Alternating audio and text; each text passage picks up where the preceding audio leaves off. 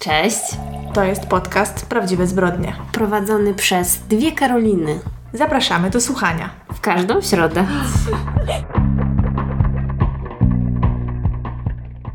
Jaka dzisiaj pogoda? Piękna. Szłam tutaj do Karoliny, bo dzisiaj u niej nagrywamy w pełnym słońcu, bardzo ciepło. Także myślę, że kolejny weekend mamy ogromne szczęście.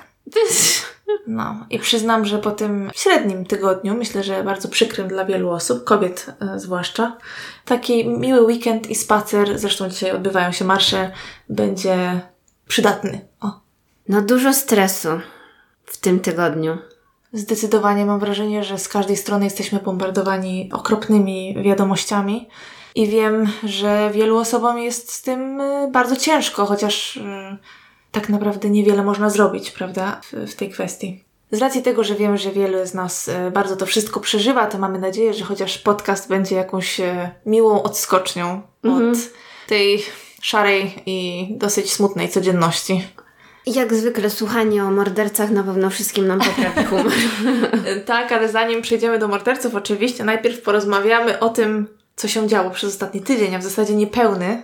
Więc słyszałam, że Karolina kontynuuje oglądanie sukcesji do przodu troszeczkę.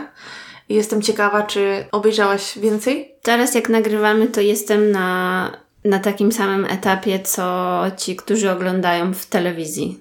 W sensie to będzie w środę, a odcinek jest w poniedziałek. A no tak, zapomniałam, że ten odcinek będzie dopiero w środę, oczywiście tak. No to ja jestem jeden do przodu i pamiętam, że jeszcze kilka tygodni temu się mnie pytałaś, czy to przyspieszy i co? Mam takie trochę mieszane uczucia, bo tak, na pewno, jak mówiłam, serial Sukcesja jest bardzo ekscytujący, ale te pierwsze trzy odcinki były takie antyklimaksowe, bym powiedziała, bo ja już tak miałam wrażenie, że mam problem z tym, że oni się tak mało przemieszczają że wszystko się dzieje mniej więcej w jednym pomieszczeniu, czy tam dwóch, jakieś to było wszystko takie bardzo zamknięte. A w tym jest jakaś moc dla mnie tych scen, znaczy, szczerze mówiąc. Nie, nie, ja jakby wiem o co chodzi, ale z drugiej strony cały czas czekałam na, na to, że czas zacznie szybciej płynąć, nie? Mhm. No bo tak naprawdę wydawało się, że jeżeli to będzie szło takim tempem, no to właściwie nie doczekamy się niczego do końca sezonu. Mhm. Wiesz o co chodzi? No dla mnie jedną z najbardziej ekscytujących scen w tym sezonie do tej pory, czyli w tym, co mogliście już widzieć, to była scena, kiedy Kendall wchodzi do biura i robi tam ten, wiesz, cały... Tak, ogólnie użycie Nirwany i piosenki Rape, Rape Me, me no. było tak zajebiste ze strony twórców, że ja po prostu tam siedziałam i tak miałam, wy, po prostu oczy mi wyszły na wierzch. Tak, ja aż parsknęłam, przyznam szczerze, byłam zaskoczona, a z drugiej strony ciężko mi się na tą scenę patrzyło, to było wszystko tak niezręczne i tak mm. tak mnie skręcało w środku po prostu, e, że... Ale w tym sezonie zdecydowanie każda osoba się zachowuje gorzej od poprzedniej, w sensie nie o, ma... Tak. Nie ma w ogóle opcji, żeby tutaj kogoś lubić. Nie, tam już hamulce wszystkie no, puściły, tak mi się wydaje. Jest naprawdę masakra. Tak, myślę, że przez to, że wszyscy tak ohydnie się zachowują, to aktualnie z rodziny moim ulubieńcem jest Roman w tym sezonie. Chociaż on i tak jest, on jest tak dziwny, ale jego no. sceny z Jerry są fajne. E, tak, także... no, bo on jeszcze tutaj jako tako utrzymuje ten taki poziom komediowy mhm. i jeszcze nie zrobił ciosu poniżej pasa, ale myślę, że może zrobić bo już w tym ostatnim odcinku, który wszyscy mogliśmy widzieć na HBO, no była ta sprawa z tym bezdomnym i tym tatuażem, tak, co tak, jest tak, tak. ohydne. No. Także no nie wiem jeszcze jak to się rozwinie. I oni tak próbują wykorzystać tego człowieka i tak, że widać, no. że on nie chce, że on się odciął, że on zaczął życie na nowo, a ten go będzie pieniędzmi tam, nie? No straszne, straszne. Ale coś chciałam powiedzieć, aha, że właśnie troszeczkę y, w tym tygodniu zaczęłam sobie rozkminiać y, kulisy tego serialu, bo przyznam, że naszła mnie taka refleksja, że ja nigdy nie oglądałam żadnych wywiadów z aktorami i kompletnie nic o nich nie wiem. Mhm. Nigdy się tym nie interesowałam i jak zaczęłam oglądać sobie na YouTube jakieś różne wywiady i z tą aktorką, która gra Shiv i z tym aktorem, który gra Kendala, to w ogóle dopiero jakby miałam taką totalnie banalną i głupią refleksję, że to są kompletnie inni ludzie i są tak świetnymi aktorami, nie? No przecież aktorka, która gra Shiv, to jest jakieś, ja nie wiem, ona jest tak, tak gra wspaniale. No, ja we wszystko no. jej wierzę, dosłownie, no. Jest kompletnie inną osobą. Tak się aż podekscytowałam, co tobie wysłałam ten wywiad, bo po prostu jestem w szoku. Zapomniałam o tym, że to jest ich praca i to wiesz... To nie są jakby, prawdziwi ludzie, no nie, tak? że to nie są prawdziwi ludzie, są tak wiarygodni w tym. Nawet ten koleś, który gra tego Kendala, on jakiś taki jest jakiś taki artystyczny, gadał tam, jakie książki czytał do inspiracji swoją postacią, tak. wiesz, jakieś takie w ogóle... I myślę, że też genialnym aktorem jest ten, który gra kuzyna Grega. A tak, tak, tak, oczywiście. Kuzyn Greg, no naprawdę po prostu ja nigdy nie widziałam roli takiego lawiranta, lekkiego przygłupa lepszej niż ta. Mhm. Naprawdę, no. A swoją drogą właśnie, jeżeli jeszcze Was interesuje ten temat sukcesji, to też oglądałam filmik y, kanału Jakby Nie Patrzeć. Oni tam zrobili taką e, jakby psychologiczną rozkminę rodziny rojów. no, no. E, no, bardzo fajnie mówili. I też jeszcze nasi ulubieni koledzy z Nie Spać Słuchać też robią te odcinki dodatkowe podcastów każdy poniedziałek, to też zawsze słucham. Tak, słyszałam, przyznaję, jak na razie tylko jeden, ale na pewno nadrobię. No ale nieważne. To nie jest y, podcast o sukcesji, odsyłamy do Nie Spać Słuchać. No i co tam jeszcze oglądałaś ciekawego? No ja niestety na sukcesji w tym tygodniu zakończyłam swoje oglądanie, poza tym, że odświeżałam sobie dalej Kasię i Tomka i The Office, a wiedziałam, że Ty też swoją drogą i Brooklyn Nine-Nine, każdego wieczoru coś innego, ale Ty na pewno coś jeszcze oglądałaś. Mogę tylko powiedzieć o tych odgrzewanych kotletach, jak może niektórzy stwierdzą, bo oglądałam wszystkie Halloweenowe odcinki The Office i Parks and Recreation. Poza tym zaczęłam oglądać Seinfelda, bo jest dostępny cały na Netflixie, czyli też taki po prostu sitcom komediowy sprzed wielu, wielu lat. No i jesteśmy już na trzecim sezonie Rodziny Soprano, także... Szybko poszło. Tak, także no właśnie nie mam żadnych do polecenia, ale Widziałam, że parę teraz nowych seriali takich o tematyce kryminalnych wskoczyło i na Netflixa, i na HBO, więc będę sobie chyba coś nadrabiać w tym tygodniu, bo na razie w sumie sięgałam po takie rzeczy, które by mogły poprawić humor. No tak, tak, dla mnie to też był priorytet w tym tygodniu. I jednym z takich poprawiaczy humoru był sos pieczeniowy od biedanizmu znowu. Zrobiłam go po mhm. dłuższej przerwie, ponieważ zrobiło się zimno, więc ugotowałam kaszę gryczaną. Zrobiliśmy kotlety oczywiście bezmięsne i był wspaniały, piękny, pyszny polski obiad. Także jeżeli ktoś do tej pory nie próbował sosu z biedanizmu, to koniecznie musicie to zrobić. Ja nie próbowałam. Polecam tylko jeżeli nie lubicie takich słodkawych sosów, troszeczkę mniej śliwek dać, ale to kwestia prób i błędów. E, ale jest naprawdę, naprawdę super. Bardzo chciałam też zrobić kluski śląskie, ale już nie miałam czasu na nie, bo ona tam właśnie ten sos z kluskami śląskimi przedstawia. Może pamiętacie, że w zeszłą zimę, czy tam kiedy się chwaliłam, że zrobiłam pierwszy mhm. raz w życiu kluski. Więc chciałabym to powtórzyć. Mam nadzieję, że w nadchodzącym tygodniu moje marzenie się spełni. Zwłaszcza, że będziemy mieli czterodniowy, no dobra, trzydniowy weekend. Powiedzmy niektórzy czterodniowy, jak se zrobią. Ja czterodniowy, no. Ja również. Wow. Tak, jak to się wiesz tam, hashtag self-care postanowiłam wziąć sobie w końcu ten dzień, piątek, który pozwoli mi mieć czterodniowy weekend, bo nigdy tego nie robię. I potem kończę obrażona sama na siebie, że tego nie zrobiłam.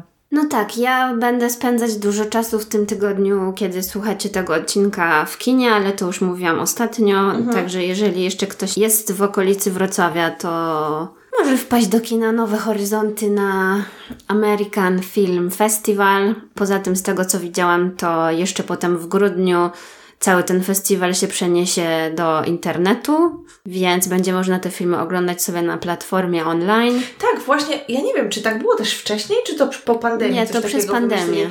Bo przyznam szczerze, że tak myślę sobie, o, bo, bo, właśnie też mi ostatnio wyskoczył gdzieś ten e, news i byłam zaskoczona w sumie pozytywnie, ale nie spodziewałam się takiego. Nie, bo oni zrobili tą platformę nowohoryzontową do oglądania filmów Aha. podczas pandemii Aha. i nawet chyba w tym roku Nowe Horyzonty Festiwal równolegle się dział w internecie i w rzeczywistości w kinie. To pamiętam, mówiłaś, no, tak. Także, no fajnie, zawsze to jakaś opcja. No tak, bo nie każdy może się spakować i pojechać do Wrocławia, prawda? Czy no. do jakiegoś innego miasta. Tak, to bardzo fajne. No jedyny minus tych festiwali jest taki, że nigdy nie ma gdzie usiąść w e, okolicznych e, kawiarniach i knajpach, a w sumie zazwyczaj jednak jak już wychodzę, to na jedną z tych dwóch, trzech ulic dookoła Nowych Horyzontów. No, tak ale myślę, że promocja miasta i ważny festiwal, no. I przypominamy o naszym klubie książkowym, który ostatnio zapowiedziałyśmy, także mamy teraz taki plan, żeby wybierać sobie jedną książkę w miesiącu, którą będziemy mogli wszyscy wspólnie przeczytać.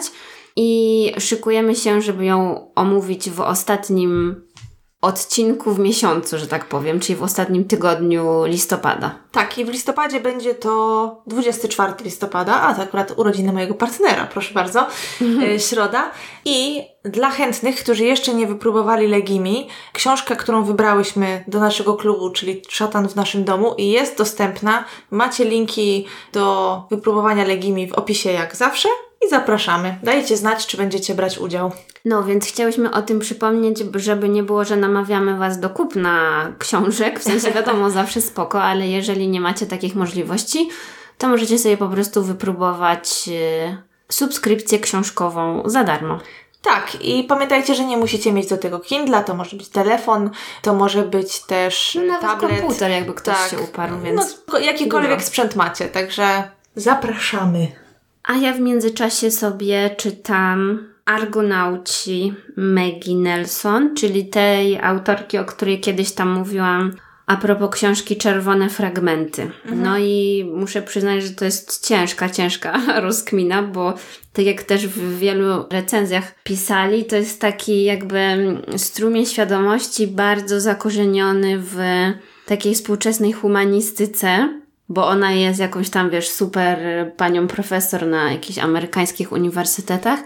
No i to jest też bardzo ciekawe, bo ta książka, przynajmniej na początku i z tego co słyszałam, chyba w całości też, opowiada o jej relacji z osobą transpłciową, i bardzo dużo tam uwagi poświęca na słowo queer i jakby jakie są tego definicje i czy ona jest w związku queerowym, czy nie i jak to się wszystko zmieniło na przestrzeni czasu. No takie ciekawe, jeżeli Was interesuje właśnie taka współczesna humanistyka, ale no trzeba się tam mocno skupić, żeby to wszystko przyswoić. Mhm. Więc tak. No tak, wyobrażam sobie, że czytanie takich rozkmin bardzo głębokich to nie jest y, tam, nie wiem, czytadło do tramwaju, prawda? No ja to czytałam w tym tygodniu głównie w poczekalni do lekarza, także też było śmiesznie. Ale to w sumie dosyć spokojne miejsce. No. No to teraz jestem ciekawa, jaką historię dla nas przygotowałaś. Zamieniał się w słuch. No dobrze, to ja dziś postanowiłam polecieć z grubej rury. Mhm i przygotowałam historię o seryjnym mordercy z Kalifornii, o którym jeszcze nie mówiłyśmy. Hmm. I tak się zastanawiałam, dlaczego my o nim nie mówiłyśmy, bo jest bardzo specyficzny, mhm. ale wydaje mi się, że dlatego, że jego zbrodnie były naprawdę ohydne, więc przygotujcie się. Mhm. A ty tak kiwasz głową, jakbyś już wiedziała, o kim nie, chcę nie, nie, powiedzieć. Nie, nie, zastanawiam, bo było ich trochę, nie? Także... No. no dobra, już myślałam, że mi czytasz w myślach. Przez ramię. Teraz w sumie patrzę na moje notatki, że nie zrobiłam żadnego suspensu, bo zaczyna się to od jego imienia i nazwiska, więc okay. Richard Chase. Mhm. Urodził się w 50 roku w Kalifornii w Sacramento i już od małego przejawiał objawy problemów psychicznych. Niestety jego rodzice nie zrobili nic, żeby mu w tym pomóc. E, mało tego, jego ojciec był bardzo surowy i znęcał się nad nim nie tylko psychicznie, ale i też fizycznie, więc napięcia psychiczne Richarda objawiały się takimi typowymi psychopatycznymi działaniami, bo zaczął interesować się piromanią, podpalał tam co się dało, do tego często moczył się w nocy i niestety znęcał się nad zwierzętami. I te wszystkie rzeczy wydarzyły się zanim skończył 10 lat, także no, wcześnie zaczął. I będąc w tym temacie podam taki fun fact, bo właściwie nie wiem, czy my o tym mówiliśmy, pewnie tak, no ale przypomnę, że te właśnie trzy zachowania są nazywane triadą McDonalda albo triadą socjopatii, czyli taki termin, który został wymyślony przez psychiatrę właśnie o nazwisku McDonald w 1963 roku. Więc kiedy Richard miał 12 lat, jego rodzice się rozwiedli. Ojciec opuścił dom, następnie ożenił się ponownie i założył nową rodzinę. I podobno do czasu rozwodu rodziców w domu było nieprzyjemnie, były ciągłe kłótnie między rodzicami, które na pewno też w jakiś zły sposób oddziałały na małego Richarda. A poza tym, że ojciec go lał. Tak, tak. Mhm. W liceum, czyli w takim okresie nastoletnim Richard podobno spotykał się z paroma dziewczynami, ale miał duży problem w relacjach damsko-męskich, co już wtedy się ujawniło, bo okazało się, że jest impotentem, przynajmniej w obecności dziewczyn. Stresował się. Mhm. W końcu w wieku 18 lat postanowił porozmawiać y, z psychiatrą w tej sprawie. Lekarz twierdził, że ma to bezpośredni związek z tłamszoną agresją i już wtedy rozpoznał u niego głębokie problemy psychiczne, ale nie wprowadzili żadnego leczenia. Z czasem okazało się, że Richard nie był w stanie osiągnąć stanu podniecenia w takiej konwencjonalnej sytuacji z partnerką seksualną, tylko był w stanie to osiągnąć y, przez przemoc, zabijanie zwierząt czy nawet nekrofilię, ale o tym później. Jego problemy pogłębiły się, gdy wyprowadził się z domu i miał wielu współlokatorów, y, możliwe, że dlatego, że nie był on sam dobrym współlokatorem, więc albo ludzie wokół niego się zmieniali, albo on zmieniał mieszkanie. No i wszyscy później wspominali go jako wielkiego dziwaka. Często zamykał się w swoim pokoju, bo mówił tam, że ludzie mu przeszkadzają, albo na przykład chodził po mieszkaniu nagi, kiedy byli tam jacyś inni ludzie. No i bez nadzoru rodziców, czy też kogokolwiek, zaczął nadużywać alkoholu i narkotyków. To była głównie marihuana i LSD, co szybko przerodziło się w uzależnienie. W 1971 roku był aresztowany za posiadanie marihuany. Poza tym, jak mieszkał sam, to też mógł oddawać się swoim ulubionym czynnościom, czyli zabijać zwierzęta. Następnie zjadał surowe tam części tych zwierząt i co najbardziej charakterystyczne dla niego, pił krew. No i właściwie możemy się zastanawiać, po co on to robił. Czy była jakaś taka większa potrzeba w tym, czy co? W międzyczasie rozwinęła się bardzo mocno jego hipochondria i też głównie paranoja, bo on miał wielkie lęki dotyczące tam swojego ciała i też swojego zdrowia i w swój sposób myślał, że jedzenie tego surowego mięsa i picie krwi go uzdrowi. Na przykład y, kiedyś podobno wszedł na pogotowie w poszukiwaniu osoby, która ukradła mu tętnicę płucną. Skarżył się też, że kości wychodzą mu przez tył głowy, że się przemieszczają po głowie, dlatego zgolił włosy na głowie, żeby móc to obserwować, jak te jego kości się po głowie przemieszczają. Twierdził też, że jego żołądek jest jakoś tak obrócony do tyłu. Naprawdę bardzo dziwne dolegliwości u siebie znajdywał. W międzyczasie psychiatra zdiagnozował u niego schizofrenię paranoidalną, ale twierdził, że może to być skutkiem toksycznej psychozy wywołanej przez narkotyki. I wtedy, będąc w szpitalu, został poddany obserwacji przez 72 godziny, ale tak naprawdę nie ograniczono w żaden sposób jego wolności, więc on sobie po prostu wyszedł, nie? Często wydawało mu się, że jego serce przestaje bić i że jest chodzącym trupem, Dlatego też y, pił krew, nie? Bo mhm. myślał trochę, że jest wampirem. I na przykład obawiał się, że brakuje mu witaminy C i żeby siebie uzdrowić, wciskał sobie pomarańcze w czoło, twierdząc, że w ten sposób y, te składniki odżywcze dostaną się do jego mózgu. No i oczywiście według mnie no, brzmi to jak osoba bardzo, bardzo, bardzo mocno zaburzona, ale no tutaj wiadomo, możemy pewnie jeszcze później dyskutować o tym, kto tutaj zawinił, no bo... Ale on to opowiadał ludziom, tak? To, to nie było tak, że on to robił po cichu i potem to wyszło na jaw, tylko on normalnie chodził i opowiadał na pogotowiu, ajajaj, kości tak. mi się ruszają w. Okay. Tak, tak. Przez swoje urojenia mało jadł takich normalnych rzeczy. Miał 1,80 m wzrostu i ważył 65 kg. To malutko, no. Jego współlokatorzy niezbyt go lubili i w końcu wrócił na chwilę mieszkać u matki, ale to też nie trwało długo, no bo on zawsze był przekonany, że matka go chce otruć z powodu jakichś tam innych akcji związanych też z paranoją. No i w tamtym czasie już wypracował sobie metodę polowania na króliki, które zabijał, wypijał ich krew, wnętrzności zjadał surowe, no i najsłynniejsze chyba z całej tej opowieści stały się jego szejki.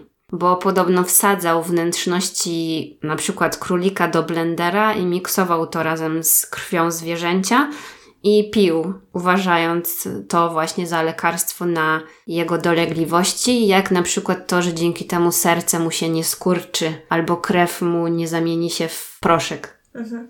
E, więc z powodu różnych tych swoich dolegliwości często bywał w szpitalu i zgromadził sobie już sporą kartotekę z oddziału psychiatrycznego. No ale w latach 70. w związku z narkotykami takie przypadki paranoidalnego zachowania, przynajmniej tak ja to rozumiem, traktowane były z takim dystansem, bo jak ktoś tylko usłyszał, że czy tam robili mu badania, że brał LSD, no to myśleli, a to przez narkotyki, nie? I tak jakby, nie wiem, olewali to w jakiś to sposób. zmienia, prawda? No, no bo jeżeli... Albo nie brali go na poważnie, nie wiem. Ale sytuacja zmieniła się, kiedy doprowadził do zakażenia krwi i to było w roku 75, kiedy miał 25 lat i wtedy wstrzyknął sobie do żył krew zabitego królika. Słabo mi. I kiedy się rozchorował po tym, no bo dostał zakażenia, twierdził, że ten królik połknął kwas akumulatorowy, który przesączył się do jego żołądka i dlatego źle się czuje. No, na szczęście dotarł do szpitala na czas i zdiagnozowano u niego wtedy znowu tą schizofrenię paranoidalną. Wtedy został zamknięty na oddziale psychiatrycznym na jakiś czas, no bo stanowił dla siebie zagrożenie i już wtedy byli w stanie to stwierdzić. Ale co ciekawe, tam lekarze próbowali podawać mu leki przeciwpsychotyczne, które jednak nie działały na niego co wtedy dało też im do myślenia, że może faktycznie jego psychoza jest spowodowana nadużywaniem narkotyków, no bo jakby leki nie działają. Z drugiej strony wiadomo, to były lata 70., na pewno do tej pory jakieś tam metody leczenia i leki się zmieniły, więc no nie wiem. Ale na tamten czas tak postanowili. Jego fascynacja krwią sprawiła też, że pracownicy szpitala mówili na niego Dracula, bo ogólnie ludzie się go bali, bo na przykład widzieli, jak e, zabił kilka ptaków i próbował wypić ich krew, będąc zamknięty w tym szpitalu, nie? No i na pytanie, dlaczego to zrobił, no to on mówił, że próbował powstrzymać działanie trucizny, którą ma w sobie i która zamienia jego krew właśnie w proszek, więc on musi tą krew uzupełniać, czy coś takiego. W roku 76 udało mu się uciec ze szpitala, czyli no widać, że też średnio go tam pilnowali, jeżeli uciekł, a był na oddziale zamkniętym i wrócił do domu do matki. Tam został odnaleziony i zwrócony w ręce władz i, i znowu wsadzili go do ośrodka zamkniętego i kontynuowali leczenie. Pomimo wielu niepokojących incydentów, Personel szpitala wierzył, że udało się go wyleczyć i już nie stanowi zagrożenia, więc został wypuszczony w roku 77 pod warunkiem, że zostanie pod opieką rodzica i będzie przyjmować leki. Po angielsku ta opieka nazywała się konserwatorską, mhm. ale po polsku rozumiem to jako po prostu orzeczenie ubezwłasnowolnienia bo on w świetle prawa był osobą, która nie może za siebie decydować i za siebie odpowiadać, więc miał mieć po prostu opiekuna. I tym opiekunem miała być jego matka, i ta opieka miała być odnawiana co roku, czyli to nie było takie dożywotnie, tylko oni mieli się tam, nie wiem, stawiać do jakiegoś urzędu i to odnawiać. Więc matka płaciła mu czynsz, robiła mu zakupy spożywcze i nie zadawała mu żadnych pytań, bo chyba z tego co rozumiem, to on powinien mieszkać z tą matką i ona powinna kontrolować, co on robi i tak dalej. A ona nie chciała, wynajęła mu tam jakiś pokój i płaciła za to, i po prostu nie chciała się więcej tym interesować. No i problem był w tym, że właśnie nie pilnowała, mm, żeby on brał leki, a wiadomo, że on sam też nie był w stanie tego kontrolować. No i to była fatalna decyzja, bo jego stan się pogarszał Fascynacja krwią powróciła, zaczął więc łapać, zabijać małe zwierzęta z okolicy, więc na przykład podkradał jakieś tam domowe zwierzęta sąsiadów. I podobno raz nawet zadzwonił do rodziny, od której zabrał psa i powiedział im, co zrobił. Niestety też wtedy kupił broń, no więc jakby Jak no... kupił broń? Broń. Czy tam zdobył broń? No nie wiem, wiesz, czy poszedł do sklepu, czy kupił to od jakiegoś ziomka, ale no w każdym razie wszedł w posiadanie broni, więc wiadome było, co, co tu się zaraz zacznie dziać. A dodatkowo jego matka, ona w ogóle nie sądziła, że on potrzebuje brać leki, więc kompletnie olała ten temat. No tak, myślę, że to jest normal, że każdy łapie małe zwierzątka domowe i Znaczy- wypije ich krew. Ona nie musiała tego wiedzieć, nie? Nawet, bo nie pilnowała go, więc mogła nie wiedzieć. Podobno to orzeczenie o ubezwłasnowolnieniu wygasło i też nie poszła do urzędu, żeby to przedłużyć, no bo nie chciało jej się, Nie było jej to na rękę. więc on po prostu miał sobie radzić sam. A co ciekawe, Richard pewnego dnia złożył swojej matce wizytę. Ona usłyszała jakiś tam hałas na zewnątrz, otworzyła drzwi i co zobaczyła? Zobaczyła, że jej syn, Richard, trzyma w rękach martwego kota i na jej oczach rozerwał tego kota gołymi Nie. no dobra, szybko No. to powiem. I krew tego zwierzęcia rozmazał sobie po twarzy i po swoim ciele. I to oczywiście wyszło na jaw dopiero później, bo matka nie zrobiła nic z tym faktem. Nie zgłosiła tego na policję, nie powiedziała nikomu. Nie wiem, co ona A co zrobiła. z tym było nie tak? No, To znaczy, bo ja rozumiem, że nie wiem, może wcześniej nie dowierzała, myślała, że jej syn ma się lepiej, cokolwiek. No okej, dobra, pewnie też miała swoje życie, rozumiem. Ale po takiej scenie to ja bym się po prostu wystraszyła nawet.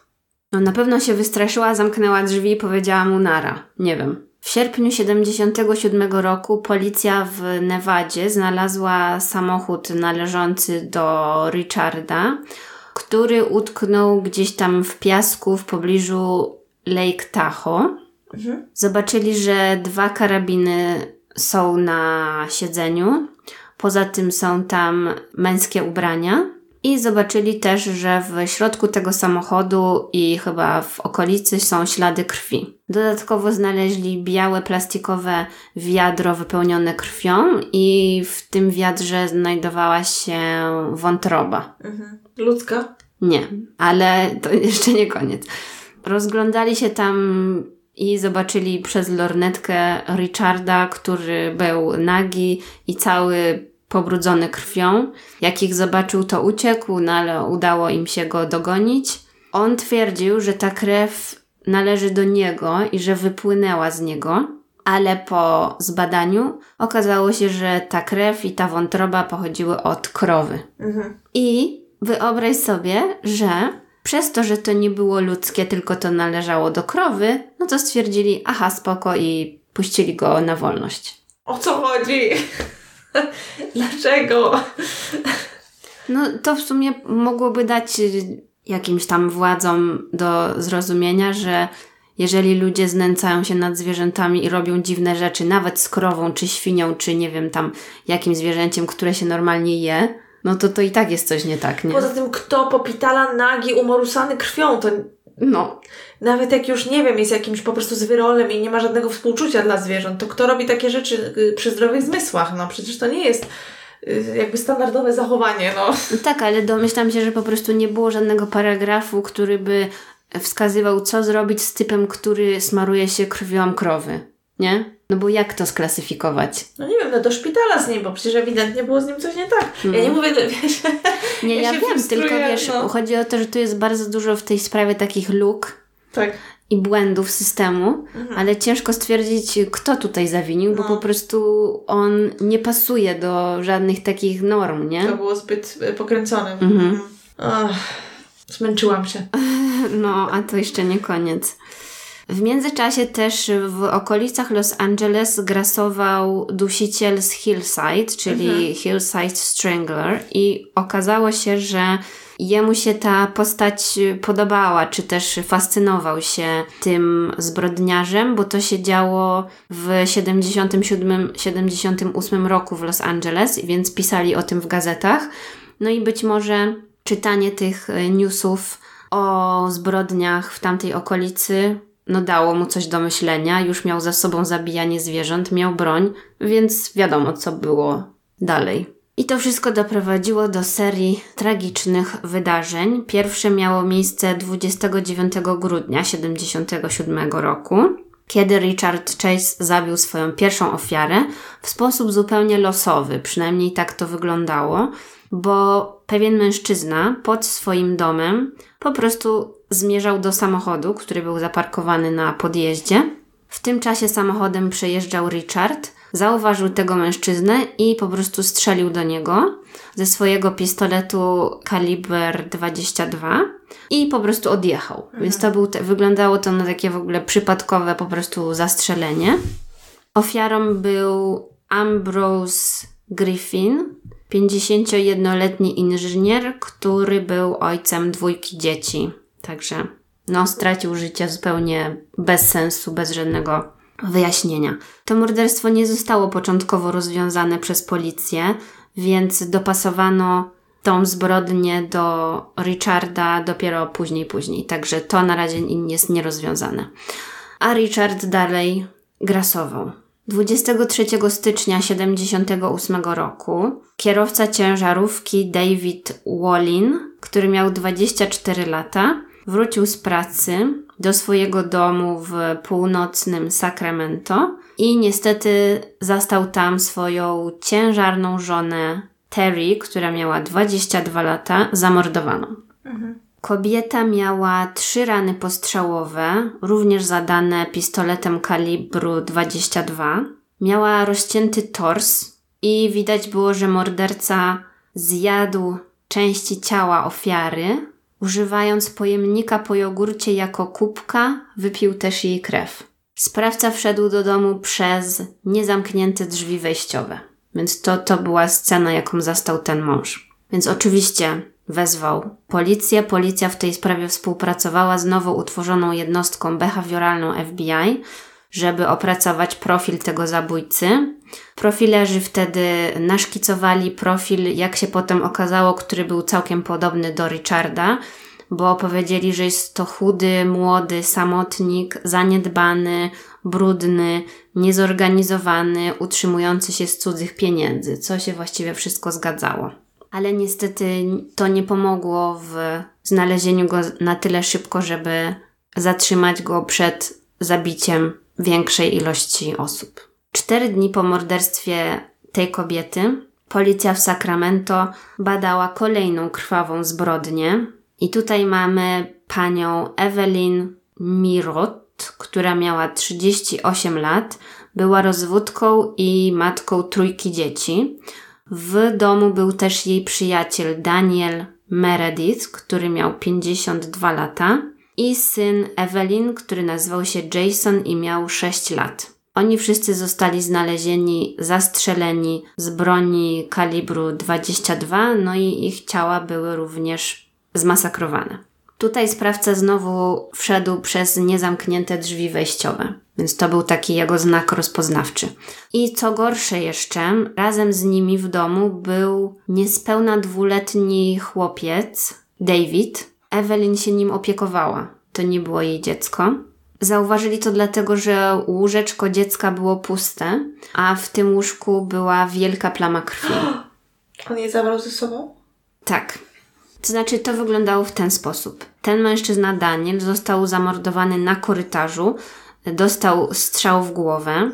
Evelyn i Jason zostali znalezieni w sypialni. Chłopiec został dwukrotnie postrzelony w głowę. Evelyn miała rozcięty tors i również brakowało jej wielu organów, co wskazywało na to, że sprawca też zjadł części jej ciała. I tutaj z tego co wiemy, to był jedyny przypadek właśnie nekrofilii, bo były ślady wykorzystania seksualnego ciała tej kobiety po jej śmierci. Mhm. No i co się stało z tym małym Davidem? Otóż ktoś pukał do drzwi w czasie, kiedy tam ten morderca był w domu i on się wystraszył i chyba to było wtedy, kiedy on, że tak powiem, zajmował się tym najmniejszym dzieckiem. Więc przez to, że on się wystraszył, to zabrał to dziecko ze sobą. Zabrał też kluczyki do samochodu tej rodziny i uciekł ich samochodem. Ta osoba, która pukała do drzwi, wezwała policję. Oni wtedy szybko przyjechali i byli w stanie zebrać odciski palców, które zostały pozostawione po prostu we krwi. Mhm. No i tak zidentyfikowali, że to jest Richard Chase. Ale jeszcze nie powiedziałam najgorszej części, że już po jakimś czasie pozbawione głowy, zwłoki tego dziecka zostały odnalezione gdzieś tam porzucone za kościołem. I to było kilka miesięcy później. Więc tak, jak już zidentyfikowali te odciski, to byli w stanie odnaleźć Richarda Chase'a. Jak sprawdzili jego kartotekę w swoim systemie, to zobaczyli, że ma już za sobą właśnie ucieczkę ze szpitala psychiatrycznego, odnaleźli historię jego choroby psychicznej. Jeszcze miał na swoim koncie zarzut posiadania broni, jakieś tam drobne porachunki, areszt za narkotyki i tak dalej, więc właściwie no, byli przekonani, że to jest ta osoba, która mogła to zrobić, no bo już wiadomo, jego historia na to wskazywała. Został zatrzymany przez policję, kiedy próbował uciec z mieszkania, także udało im się go złapać. No i to, co znaleźli w środku, też nie pozostawiało zbyt wiele wątpliwości, bo znaleziono tam zakrwawione szmaty, ten blender z resztkami krwi, mięsa, pistolet kalibru 22 i podobno w lodówce było też naczynie z ludzkim mózgiem. Mhm. Znaleźli też y, portfel należący do tego mężczyzny Daniela, a szczególnie przerażający był kalendarz, który wisiał tam na ścianie. I tam przy datach zabójstw już minionych było napisane słowo dzisiaj, i też tak oznakowane były 44 przyszłe daty. Mhm. Tak jakby zaplanował sobie, że w kolejne dni popełni jeszcze więcej morderstw. W areszcie przyznał, że wybierał swoje ofiary właśnie kierując się tymi otwartymi drzwiami. A to ten BTK killer też tak nie robił, że wchodził do domów, y, jak drzwi były otwarte? Bo to w sumie sprytne, nie? Nie musisz się włamywać, mhm. nie musisz się martwić, a trafisz na jakąś spokojniejszą ulicę, no to szanse są duże, prawda? Mhm. Tak, on właśnie to tłumaczył jakoś w taki sposób, że czuł, że to jest przeznaczenie, że mhm. coś go tam, wiesz, zwołało ze środka, drzwi były otwarte, więc w sumie nic nie stało na przeszkodzie. I właśnie też przy jego aresztowaniu dopiero dopasowali to pierwsze morderstwo Ambrose Griffina do niego, nie? Mhm. No i szybko rozpoczął się jego proces. Oczywiście był bardzo sensacyjny. W gazetach nazywali go wampirem z Sacramento. Proces rozpoczął się 2 stycznia 1979 roku i trwał 5 miesięcy. Prokuratorzy domagali się kary śmierci. Obrońcy z kolei twierdzili, że ich klient nie jest winny z powodu niepoczytalności. No i proces skończył się 8 maja 1979 roku. Ława przysięgłych stanęła po stronie prokuratorów, uznając Richarda Chase'a za wystarczająco zdrowego na umyśle, żeby wiedzieć, że jego czyny były złe. Więc uznali go winnym sześciu zarzutów morderstwa pierwszego stopnia i został skazany na śmierć w komorze gazowej. No. No i tak, w jaki sposób on był wystarczająco zdrowy umysłowo, nie wiem. Tutaj na pewno jest wiele wątpliwości, ale taki był ten wynik. No ale chyba z jego wypowiedzi wynikało, że wiedział, co robi, tak? W sensie, że wiedział, że to, co robi, że pozbawia kogoś No poczekaj, zaraz Ci powiem. No. Bo Richard Chase udzielił serii wywiadów Robertowi Resslerowi, czyli agentowi FBI, który był znanym profilerem i uznaje się go za autora terminu seryjny morderca i ten agent również pracował przy wielu słynnych sprawach, na przykład Jeffreya Dahmera czy mhm. Teda Bandiego i tak dalej. No i oczywiście też jego postać jakoś tam się przewija w Mindhunterze, więc tak. znany typ. I on rozmawiał z Richardem i Richard opowiadał mu o swoich lękach przed nazistami i przed UFO. Powiedział mu, że był Żydem, co nie było prawdą, i że był prześladowany przez nazistów, ponieważ miał gwiazdę Dawida na czole, co też nie było prawdą. Twierdził, że naziści byli połączeni z UFO, które telepatycznie kazało mu zabijać. Żeby uzupełnić utratę swojej krwi, został zmuszony do zabijania.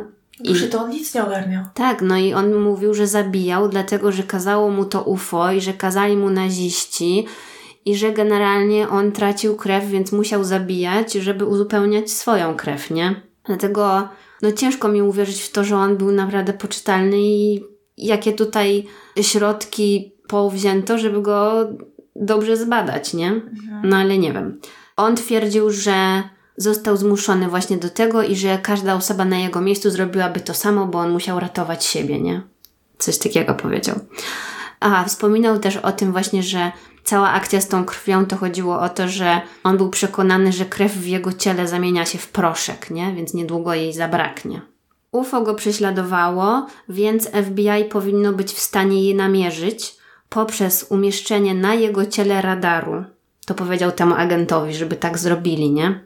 I dzięki temu radarowi on będzie w stanie przechwycić to nazistowskie UFO, co doprowadzi do tego, że ci naziści będą postawieni przed sądem i to oni odpowiedzą za te zbrodnie. Następnie dał temu agentowi wrestlerowi makaron z serem, który trzymał w kieszeni swoich spodni. Przepraszam, to nie jest śmieszne. I dał mu to, żeby zbadali to na obecność trucizny, bo był przekonany, że funkcjonariusze więzienni są również w zmowie z nazistami i próbują go zabić zatrutym jedzeniem. No i to było ogólnie tragiczne. No to brzmi, jak on powinien był być w zakładzie psychiatrycznym, a nie w więzieniu. A co jeszcze gorsze, współwięźniowie, oni wiedzieli, jakim on jest przestępcą i tak naprawdę się go bali. Mhm. Nie chcieli być w tym samym więzieniu razem z nim, więc y, podobno podjudzali go do tego, żeby popełnił samobójstwo. No tak. I kiedy ten agent wrestler dowiedział się o tym, że współwięźniowie nakłaniają go do popełnienia samobójstwa, no to wraz z więziennymi lekarzami próbował umieścić Richarda na oddziale psychiatrycznym. No i to się udało, ale niestety na bardzo krótko, też nie wiem dlaczego, bo z powrotem wrócił do więzienia San Quentin. To jest chyba to takie bardzo słynne bardzo, tak. więzienie w Kalifornii, o takie no, dla najgorszych przestępców. Zaostrzonym rygorze, mhm. no. No i właśnie przez to, że wrócił do tego więzienia, to popełnił tam samobójstwo, tak jak sugerowano mu, bo został znaleziony martwy w swojej celi dzień po Bożym Narodzeniu w roku 80, czyli niedługo po zakończeniu tego swojego procesu. I jak on to zrobił? Bo gromadził leki przeciwlękowe, które mu podawano, nie brał ich. I wiesz, gromadził je sobie na, na kubkę i postanowił jednego dnia, że je wszystkie weźmie, no i zgromadził śmiertelną dawkę. A ciekawe, czy wiedział, że to będzie śmiertelna dawka? No tak. Tak myślisz? Nie no, na pewno zrobił to z premedytacją. Celowo, okay. Wiesz co, no nie wiem, bo jak on miał takie zaburzenia, dlatego pytam, nie? Bo, Aha, no w sumie. Mógł sobie coś uroić znowu. Mm. A, no jasne, ale to nie wiesz. Nie dowiemy się. No, no tak, nie tak, dowiemy tak. się, nie ma opcji. W każdym razie dla mnie bardzo przerażająca sprawa i zdziwiło mnie to, że jest właśnie dużo pytań, a mało odpowiedzi, bo tak jakby też to, co ty pytałaś, to ja też się zastanawiałam, a co z tą matką? A dlaczego, wiesz, nie uznali go za niepoczytalnego i coś tam i nie ma za bardzo odpowiedzi? Znaczy, Oczywiście, miałyśmy już wiele takich spraw, gdzie pewne rzeczy należałoby zauważyć dużo, dużo wcześniej, ale tutaj ewidentnie, no przecież to, to ja nie wiem, jakaś taka znieczulica, czy on nikogo nie obchodził naprawdę, czy po prostu był tak dziwny, że wszystkich odrzucał, że nie wiem, nie chcieli mieć z nim nic wspólnego. Może tak e, być. Że po prostu jakoś tam myśleli sobie, dobra, no dziwak, tak, y, niech se tam żyje, ale ciężko mi sobie wyobrazić, czy ktoś był w stanie przejść z tym do porządku dziennego, z takim zachowaniem, bo przecież no nawet ci współlokatorzy, te wszystkie osoby, no, no przecież musieli to widzieć wszystko na co dzień. No, wiesz, może jest kwestia jeszcze tego środowiska, z jakiego pochodził, że no. to, no wiesz, no. I ta matka, ten ojciec, no oj, dobra, ten ojciec to był okropny, ale ta matka, no, przepraszam, jestem po prostu oburzona, no tylu strasznym zbrodniom można było zapobiec. No i szczerze powiedziawszy, najbardziej mnie dziwi w tym wszystkim, że nie ma żadnego takiego programu mhm. telewizyjnego o nim, bo to jest świetny materiał na jakiś tam Netflix, czy nawet te Investigation Discovery.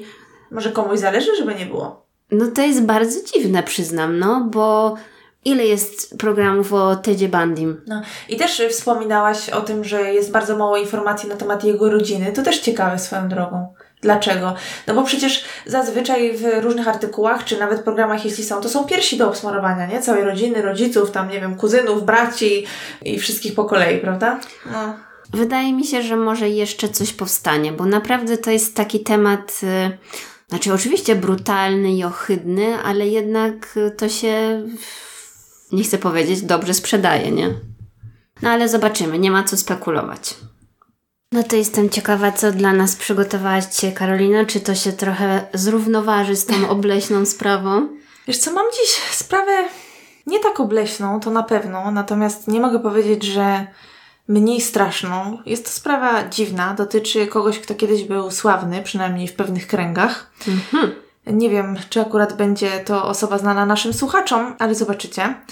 Akcja sprawy, którą na dziś wybrałam, dzieje się, uwaga, uwaga, w Stanach Zjednoczonych. Mhm. Także taka nowość, a dokładnie w Kalifornii. Kiedy to 11 kwietnia 1991 roku y, na policję zgłasza się mężczyzna, mówiąc, że kogoś zabił. No i kiedy detektyw otrzymuje telefon tam od kogoś z posterunku, no to on sam przyznaje, że tak podchodził do tego na początku z dystansem, no bo rzadko kiedy się zdarzają takie sprawy, że ktoś przychodzi i oferuje e, informacje tak, na temat e, zbrodni, którą popełnił. Okazało się, że ten mężczyzna y, nazywał się Mark Rogowski, czy Rogowski, jak oni go tam nazywają. I właśnie jak ja znalazłam tą sprawę, bo przyznam szczerze, że natrafiłam na listę y, sportowców, czy też osób w ogóle związanych ze sportem, które y, miały tam na pieniku z prawem lub popełniły mhm. jakieś przestępstwa.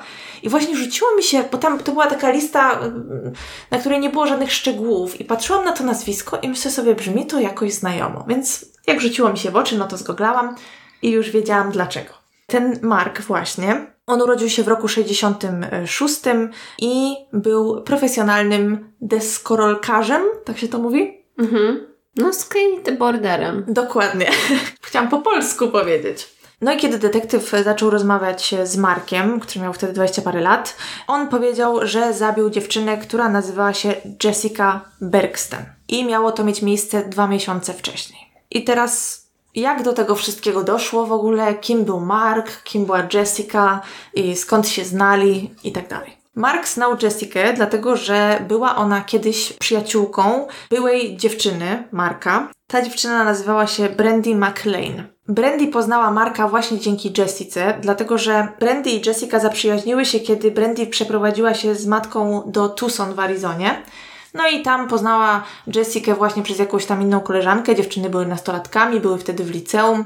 No i e, poszły wspólnie na właśnie taką dyskorokową imprezę. Działy się tam jakieś zawody, wiesz, jakiś event. No i poszły na tą imprezę. Dziewczyny były bardzo ładne, więc oczywiście zwracały, wiesz, e, uwagę, wiadomo. No i Jessica tam poznała jednego z tych deskorolkarzy i przez niego poznały właśnie Marka Rogowskiego. Brandy i Mark szybko się w sobie zakochali. Ona była młodsza od niego, była nieletnia, chodziła do szkoły i oni mieli się poznać w roku 87. No i Brandy dosyć szybko się zorientowała, że Mark to jest chyba jakiś znany typ, no bo dzieci do niego podchodziły, wiesz, prosiły go autografy i tak dalej. No i widziała też wcześniej właśnie na tej imprezie, jak on jeździ na deskorolce, wiesz, tych rampach i tak dalej. No i tak, rzeczywiście Mark był bardzo uzdolnionym deskorolkarzem. Został zauważony na jakichś zawodach bardzo wcześnie, dlatego że bodajże jak miał 12 lat, Potem jego kariera potoczyła się bardzo szybko, dlatego że kiedy miał 14 lat w roku 80 zaczął taką profesjonalną karierę, tak zaczął brać udział w, w zawodach. No to cool. Kiedy zaczął jeździć, deska jakby nie była tak popularna pod koniec tam lat 70., nie tak w mainstreamie powiedzmy, tak? I kiedy tam wszyscy dookoła niego grali, wiesz, w futbol i pływali na surfingu, no to on właśnie uczył się i doskonalił swoje umiejętności na deskorolce. Mark Mark wychowywał się bez ojca, bo z tego co rozumiem, e, ojciec porzucił jego i jego matkę, także miał tylko jednego rodzica. I właśnie jako mały chłopiec wyprowadził się z mamą do e, Kalifornii, gdzie rozpoczął swoją karierę, chociaż z tego co rozumiem, był ogólnie sportowo uzdolniony. Poza tym był dosyć przystojny, jak mówiła e, Brandy, także szybko między nimi zaiskrzyło. No i Mark odnosił duże sukcesy, dlatego że był twarzą ubrań takich, wiesz, deskorolkowych, butów, występował w wideo y, kręconych, wiesz, y, właśnie po to, żeby promować y, jazdę na deskorolce i oczywiście dobrze mu płacono za to, że promował różne produkty związane z tym sportem. No, a wiadomo, sukces w młodym wieku nie zawsze jest dobry, zwłaszcza jak nie ma ci kto pomóc i cię poprowadzić. Jest taki e, film dokumentalny, który się nazywa Stoked, The Rise and Fall of Gator, bo Gator to była ksywa marka. No właśnie, pamiętam. Tak, tak. I to jest film z 2002 albo 2003, już nie pamiętam. W każdym razie tam bardzo dużo czasu poświęcają właśnie na opis początku kariery Marka i o tym właśnie, że on miał taki bardzo oryginalny styl bycia, ubierał się, wiesz, oryginalnie, kupował sobie ubrania w second handach, tak, i potem chodził w jakichś takich y, stylizacjach y, cool, prawda, w jakichś beretach i był takim rebelem, wiesz, buntownikiem i był ponoć bardzo charyzmatyczny. Zresztą nie tylko on, dlatego, że on y, swoją sławę zyskał wtedy, kiedy na przykład Tony Hawk też jeździł, tak, więc oni byli jakimiś tam znajomymi. No i właśnie Mark poznaje Brandy na imprezie, ich związek się zaczyna. Związek był dosyć burzliwy, dlatego, że oni się, wiesz, tam schodzili, rozchodzili. Trzeba pamiętać o tym, że Brandy była kilka lat od niego młodsza, więc on na początku gdzieś tam na odległość mieli związek, no bo ona mieszkała w Arizonie, ale mówiła, że wysyłał jakieś tam kartki, wiesz, płacił jej za to, żeby mogli do siebie latać. I w pewnym momencie, kiedy ona miała 17 lat, zaproponował jej, żeby się do niego przeprowadziła po prostu. Hmm. No A i co na to jej rodzice? No i właśnie ona w tym, w tym filmie dokumentalnym, o którym mówiłam, y, powiedziała, że jej odpowiedź to, bo muszę się zapytać mamy. Mm. tak, ale rzeczywiście do tego doszło. Zamieszkali razem. On kupił dom w Fallbrook, gdzie zresztą ponoć yy, tam inni deskorolkarze też mieli, wiesz, którym się powodziło jakieś swoje domy, rampy budowali, Bóg wie co jeszcze. I no co, chłopakom się powodziło po prostu, tak? Imprezowali, jeździli na desce, byli wysyłani, wiesz, oni mieli takie tury jak muzycy. Mm. No. Także no, domyślam się, że dla takich młodych y, osób to było super przeżycie. Zwłaszcza, że nic ich nie ograniczało. Im, im bardziej się zachowywali jak buntownicy, tym pewnie więcej fanów mieli, tak? Bo oczywiście też w tym filmie dokumentalnym wspominają, że jak tam Mark uderzył policjanta, to wszyscy myśleli, wow, jaki on jest, wiesz, tam, nie wiem, jaki. Zbuntowany. Tak, zbuntowany, dziękuję. Natomiast Markowi chyba bardzo zależało na swoim imidżu i przyszedł taki moment, że się wszyscy zaczęli z niego śmiać i nie rozumieli za bardzo dlaczego zaczął się nazywać Mark Anthony zamiast, wiesz, swoim normalnym imieniem mhm. i nazwiskiem. E, zwłaszcza, że miał też tą ksywę Gator, która była też wykorzystywana właśnie na jakichś tam różnych ubraniach, deskach i tak dalej, z czego również miał pieniądze. No, związek Marka i Brandy trwa w najlepsze. Mieszkają sobie w domu, w tym Fallbrook właśnie. Ponoć dom otoczony był takim sadem awokado. E, czy tam, nie wiem w sumie, czy awokado jest w sadzie? Nie, pewnie w jakimś gaju może. nie wiem, jak się mówi na to. No w każdym razie rosła awokado. Plantacja tak, awokado. No, może być, może być plantacja awokado. No, ale niestety w pewnym momencie kariera Marka zaczęła podupadać, a to wszystko przez to, że nastąpiła zmiana w tym świecie deskorolkowym i niestety taki rodzaj jeżdżenia na deskorolce, jaki on uprawiał, to się nazywało vert skateboarding. Vert od vertical, -hmm. tak? I zaczął być popularny taki styl, no street style po prostu, tak? Że zamiast na rampach robić jakieś tam wygibasy, no to dzieciaki brały. ja czuję się jak miasto lat opowiadając tą no, historię. nie chciałam tego mówić. no to dzieciaki brały deski pod pachy, no bo też nie każdy miał dostęp do pustego basenu, gdzie mógł e, sobie jeździć, prawda, na desce. Więc dzieciaki brały deski, jeździły po prostu po ulicach, robiły triki na krawężnikach, poręczach, mm. o ścianach budynków i nie wiem co tam jeszcze. No i to się zaczęło liczyć, to zaczęło być popularne, do tego większa ilość osób miała dostęp, takie jeżdżenie mogło więcej ludzi uprawiać. No i chyba Mark radził sobie y, z tą podupadającą y, sławą i coraz mniejszą ilością pieniędzy źle. On, jak wynika z wypowiedzi Brandy, czyli jego byłej dziewczyny i nie tylko, miał duże problemy z agresją, potrafił wpadać w szał, gdy razem mieszkali, potrafił robić awantury, ogólnie raczej był taki dosyć zaborczy. Ona właśnie wyprowadzając się z Tucson zerwała znajomość z Jessica, no po prostu jej drogi się rozeszły, tak, bo ona tam została, a, a Brandy się przeprowadziła. No i z wypowiedzi Brandy wynikało też, że Mark nie bardzo lubił tą ich przyjaźń, no bo jak ona opowiadała, jak się spotykały, no to lubiły się bawić, tak? Lubiły się porządnie wyszaleć. No i chyba Markowi to się nie podobało i no był dosyć zaborczy, tak jak mówiłam wcześniej. Ponoć doszło też do sytuacji, w której Mark podczas jednej z awantur miał zamknąć Brandy w szafie i nie chcieć jej wypuścić. Mhm. Więc naprawdę takie nieprzyjemne rzeczy. I kiedy jego kariera zaczęła podupadać, oczywiście e, miał też problemy z alkoholem, który bardzo nadużywał. I doprowadziło to do bardzo niebezpiecznej sytuacji, ponieważ on i jacyś tam jego koledzy z tego deskorolkowego świata wyjechali na taką, wiesz, wycieczkę służbową do Niemiec i tam Mark ponoć tak się upił, że wyskoczył z drugiego piętra, No, z Boże. balkonu. Zapukał do jakiegoś kolegi, aha, chyba menadżera y, firmy, z którą współpracował, jak tam pamiętam z opisów tych ludzi, i po prostu ten typ był w szoku, bo on był cały poobijany, wiesz, po prostu krew mu sikała zewsząd i wezwał pogotowie, pojechali do szpitala, a tam Mark wpadł w jakiś szał, wiesz, musieli go tam uspokoić Y, i on następnego dnia się obudził i się pytał, co się stało i gdzie on w ogóle jest, bo on nic nie pamiętał. Mhm. No miał problemy, tak? Niezrównoważony. Tak, wszystko na to wskazywało. No i po tym wypadku on dostał jakiegoś olśnienia, dlatego że e, kiedy wrócił do domu, e, spotkał grupę osób, które również jeździły na deskorolce, ale były to osoby bardzo religijne. No i zaczął z nimi rozmawiać i tak dalej, i oni mieli taką chyba misję ewangelizowania i on do tej grupy dołączył. No i zaczął się modlić, zaczął studiować Biblię, ponoć wykorzystywał właśnie swoją rozpoznawalność do tego, żeby również ewangelizować, jak już dołączył na dobre do tej grupy. No i bardzo się zmienił. Oczekiwał też, że Brandy się zmieni. Jak wypowiadał się sam Mark, mówił, że ich relacja wcześniej opierała się na seksie głównie, no i on chciał w jakiś sposób to, nie wiem, zmienić. No i Brandy mówi, że on oczekiwał, że ona również, wiesz, się nawróci na Chrystusa, będzie chodzić do kościoła i, i nie wiadomo co, jej się oczywiście to nie podobało i on zaczął mówić, że może ona jest dla niego za młoda, bo on chciałby się ustatkować, chciałby wziąć ślub. Widziałam takie cytaty w artykułach, że on mówił, że dopóki nie wezmą ślubu, to już nie będą uprawiać seksu. No a ogólnie ona była młodą dziewczyną, tak? Zresztą no, on też był młody, no ale ona była jeszcze młodsza od niego. No i nie podobało jej się to, nie chciała w taki sposób żyć, no i po prostu rozstali się.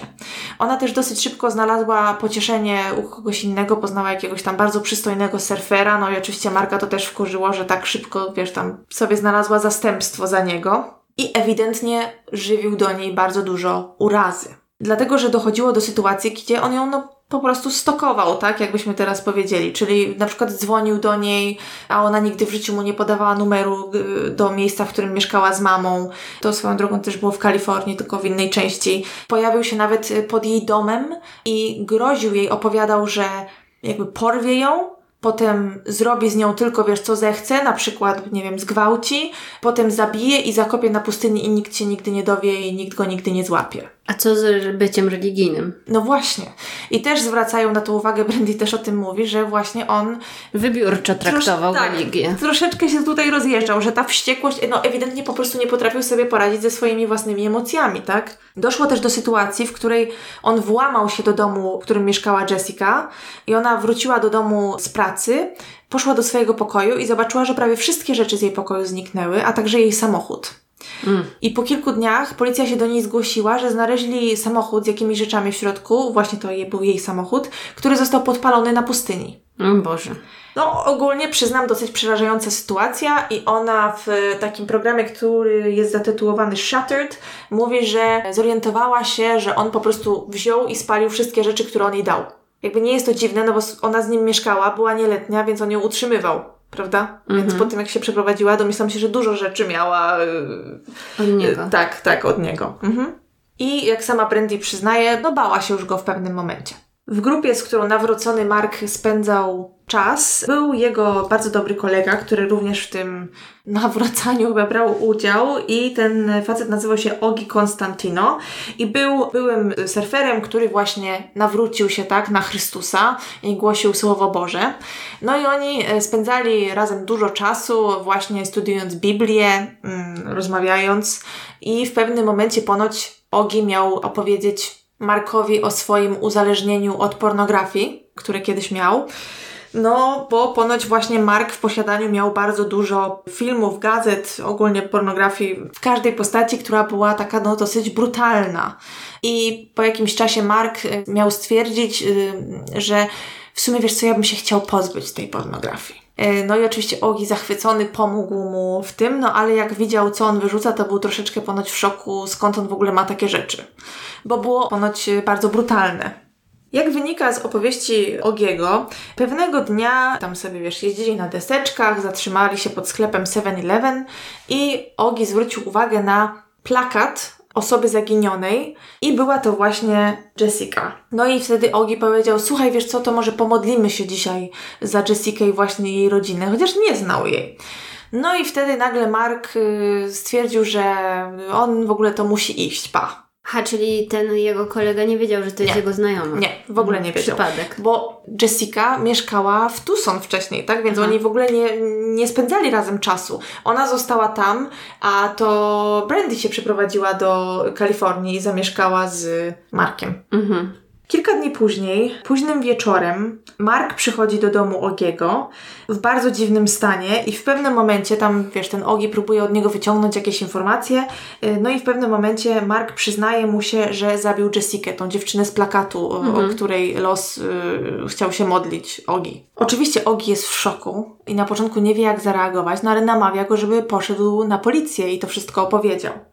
Na co ponoć Mark stwierdza, że on nie da rady, tak nie może. Rzuca się po prostu do ucieczki, bo ponoć Ogi mieszkał koło przejazdu kolejowego i akurat przejeżdżał pociąg i on wybiegł, tak wiesz, w kierunku tego przejazdu, jakby się chciał rzucić pod pociąg. Proszę się nie śmiać z moich gestów. ja sobie pomagam w ten sposób. Ogi oczywiście tego nie chciał, więc wybiegł za nim w, w samych gaciach, rzucił się na Marka, no i zapobiegł właśnie temu samobójstwu, które chyba Mark chciał popełnić. No i kilka godzin później poszli już y, na policję. Czyli tak znajdujemy się w punkcie, od którego zaczęłam historię. No i kiedy detektyw słyszy to wszystko, no to oczywiście zaczyna wypytywać Marka o szczegóły. I okazało się, że w marcu 91 roku Jessica miała zadzwonić do Marka, ponieważ przeprowadzała się do San Diego, żeby rozpocząć życie na nowo, bo w zasadzie cała ta sprawa głównie dzieje się w San Diego i okolicach. No i ona ogólnie chyba chciała, żeby on, wiesz, jakoś ją wprowadził w to życie tam, no bo nikogo tam nie znała, tak? Poza nim. Miała do niego numer telefonu, więc postanowiła go wykorzystać. Poprosiła go, żeby on jej San Diego pokazał, tak? I umówili się. A co w tym czasie było z tą Brandy? W sensie one Ona sobie żyła, tak, tak, bo, bo jakby, tak jak wspominałam wcześniej, one się poznały, kiedy Brandy mieszkała ze swoją matką w Tucson, w Arizonie. No. I potem Brandy wyprowadziła się do Kalifornii, a Jessica została w Arizonie. I No. dopiero potem przeprowadziła się do Kalifornii, ale one już się nie przyjaźniły. No, no, no, tylko chodzi mi o to, że miała numer telefonu pewnie i do Brandy, i do tego Marka Właśnie. i wybrała Marka. Właśnie z wypowiedzi wynika jakby, że nawet nie było opcji chyba o rozmowie Aha. z Brandy. Wiesz, ja nie wiem do końca, jak się ich znajomość skończyła, dlatego wspominałam wcześniej, że Brandy twierdziła, że Mark nie lubił jej przyjaźni z Jessicą i no, że ich drogi się po prostu rozeszły, tak? No bo ona teraz już miała chłopaka, nową miłość, wiesz, przypomnę, że ona miała 17 lat, więc domyślam się, że po prostu się zakochała, zachłysnęła się tym życiem, yy, no i miała tego swojego, nie wiem, księcia z bajki, profesjonalnego deskorolkarza, który prowadził świetne życie, zabierał ją na wycieczki za granicę, występowali razem w teledyskach, w wideo, wiesz, oni w ogóle wystąpili chyba razem w teledysku Toma Petiego, tak mi się wydaje, albo, albo sam Mark, już nie pamiętam. W każdym razie w tych takich skateboardingowych wideo oni często występowali razem. No. Okej, czyli po prostu Brandy olała swoją koleżankę, więc ona już nie chciała do niej tam wydzwaniać. Tak mogło być. Ja też tak to odebrałam, natomiast no wolałam tutaj nie, nie wydawać żadnych e, osądów. W każdym razie spotkali się na lunch 21 marca 91 roku i kilka dni później, dokładnie 20 dni po przeprowadzce Jessiki do San Diego, jej rodzice zgłosili zaginięcie Mhm. na policji. Dlatego, że ona się nie odzywała. Policja, wiesz, próbowała jej szukać, wydzwaniała do wszystkich, których znała, wiesz, wypytywali świadków. Znalazł się jakiś świadek, który mówił, że widział Jessikę z jakimś chłopakiem. Jak szli tam pod rękę, czy on ją obejmował, czy cokolwiek. I to była ostatnia osoba, która ją widziała. No i oczywiście jej rodzice prowadzili akcję poszukiwawczą, stąd te plakaty na 7-Eleven, prawda? No bo oni cały czas mieli nadzieję, że ich córka się znajdzie. I też w ogóle detektyw, który prowadził tą sprawę, tak się wzrusza w tym programie Shattered, jak o tym mówi. Straszny. No, w każdym razie. Według zeznań Marka, po lunchu wrócili do niego do domu, po drodze mieli kupić wino, czyli pili alkohol, poza tym e, mieli też palić marihuanę. E, jak wynikało z tych filmów, które widziałam, Mark e, ograniczał używki alkohol, więc chyba jego tolerancja była troszkę mniejsza niż wcześniej, kiedy ich nadużywał. Natomiast nie wiem, co to ma za znaczenie w tym wypadku. No i w pewnym momencie stwierdził, że już jest późno, tam koło godziny, nie wiem, drugiej czy trzeciej i miał ją odwieźć do domu. Obrońca, który wypowiada się w tym filmie dokumentalnym, o którym wcześniej wspominałam, ten pod tytułem Stoked, mówi, że Jessica miała się tam do niego zacząć jakoś, wiesz, Przystawić. przystawiać, tak, że tam go kusić jakoś, cokolwiek to oznacza. I też ja to odebrałam jako taką sugestię, że on mógł sobie pomyśleć, że no w sumie dlaczego nie, a z drugiej strony było to sprzeczne z, z wartościami, które teraz wyznawał po tym, jak się nawrócił, tak? Poza tym cały czas miała rządzić nim chęć zemsty na Brandy. Aha. O ile rozumiem, była to pierwsza jedyna dziewczyna, która go rzuciła, bo był przez panie rozchwytywany, aczkolwiek też mówiono o nim, że on raczej miał takie relacje dłuższe, wiesz, takie monogamiczne. No i z tego całego jego konfliktu chyba wewnętrznego wyszło tyle, że zamiast odprowadzić ją do domu, to zaszedł ją od tyłu, y, chwycił blokadę do kierownicy, pamiętasz jak to kiedyś były takie No. metalowe, które się zakładało, uderzył ją w głowę, żeby ją ogłuszyć, założył jej kajdanki, a następnie zaciągnął ją do swojej sypialni, gdzie zaczepił te kajdanki o łóżko, a następnie gwałcił ją przez kilka godzin. Hmm. Kompletnie nie rozumiem dlaczego. Szczerze, ja też nie. Wszędzie to tłumaczą chęcią zemsty na tej Brandy. No nie bardzo. I on też zresztą tak mówi, ale jak dla mnie jest to kompletnie bezsensowna zbrodnia i w zasadzie mógłby być to moim zdaniem ktokolwiek i też mógłby zrobić krzywdę mu, jakby akurat miał taki humor, czy tak mu się zachciało. No bo Tak, że inna dziewczyna. Tak. No, no, no. wtedy by powiedział, że chciał się zemścić na całym rodzaju, tak? Tak, na No, kobietach. No, Daj spokój. No w każdym razie w pewnym momencie Jessica miała wydawać z siebie dźwięki i Mark bał się, że ktoś to usłyszy, więc postanowił, uwaga, zapakować ją do torby po desce takiej surfingowej. I kiedy tam ją zamknął, ona chyba zaczęła się dusić, dlatego zaczęła krzyczeć jeszcze głośniej, żeby ją stamtąd wypuścił. I on zamiast to zrobić, to jakby położył jej rękę na ustach i ją udusił. Mhm. A następnie oczywiście wziął tą torbę i wywiózł jej ciało w tej torbie na pustynię. I kiedy powiedział policji, gdzie dokładnie porzucił jej ciało, to policja dzięki temu była w stanie zidentyfikować szczątki, które znalazła krótko przed wizytą Marka na policji, dlatego że jakaś rodzinka, która pojechała sobie na pustynię, a dokładnie jakieś dziecko z tej rodziny, znalazło zmumifikowany taki szkielet w zasadzie y, człowieka na pustyni właśnie. I policja przez warunki, jakie panowały na tej pustyni, mieli ogromny problem z, z, z identyfikowaniem tych, tych szczątków. Także dzięki temu jakby mogli zidentyfikować to ciało, które zostało znalezione jako Jessica właśnie. Oczywiście udano się też na miejsce zbrodni, czyli do mieszkania Marka. No i jak to wspomina ten pan detektyw, na pierwszy rzut oka wszystko wyglądało jak najbardziej w porządku, normalny dom. Mark już wtedy nie mieszkał w tym wielkim domu Fallbrook, bo tam był dosyć samotny, tam wiesz, tam już nikogo nie było, ta jego rampa nie miała większego sensu, prawda? Próbował gdzieś tam odzyskać sławę i popularność, ucząc się tego nowego stylu jeżdżenia na deskorolce, chociaż coś mu średnio to szło i w ogóle chyba brakowało mu pomysłu na siebie. Stąd prawdopodobnie to nawrócenie też, tak? Poszukał jakiegoś głębszego sensu w życiu i w tym miejscu, w tym domu, w którym mieszkał, postanowili wykorzystać luminol, żeby poszukać śladów krwi. No i rzeczywiście, kiedy zgasili światło, okazało się, że krwi jest tam bardzo dużo na dywanie. Yy, nawet w niektórych miejscach, yy, gdzie wycięli dywan, krew wsiąknęła w podłogę, więc musiało być jej naprawdę, naprawdę dużo. Nie wyobrażam sobie, jakie katusze musiała przeżywać ta Jessica i, i jak straszne musiałoby być yy, ostatnie chwile jej życia. No i to jakby potwierdziło jego wersję wydarzeń. Kiedy poddali Marka badaniom, okazało się, że cierpi on na zaburzenia afektywne dwubiegunowe. On też y, w tym programie Stoked y, udziela wywiadu, no oczywiście samym głosem, tak nie widać go tam, i mówi, że chciał udać się po pomoc do psychologa czy do, czy do psychoterapeuty, ale nie zrobił tego dlatego, że ta grupa, w której on funkcjonował, wiesz, ta grupa chrześcijańska, yy, nie akceptowała tego i twierdził, że w tej grupie, wiesz, wszystko wyleczyć miał Jezus. Ale nie wiem, czy taka jest prawda, czy on tylko tak mówił.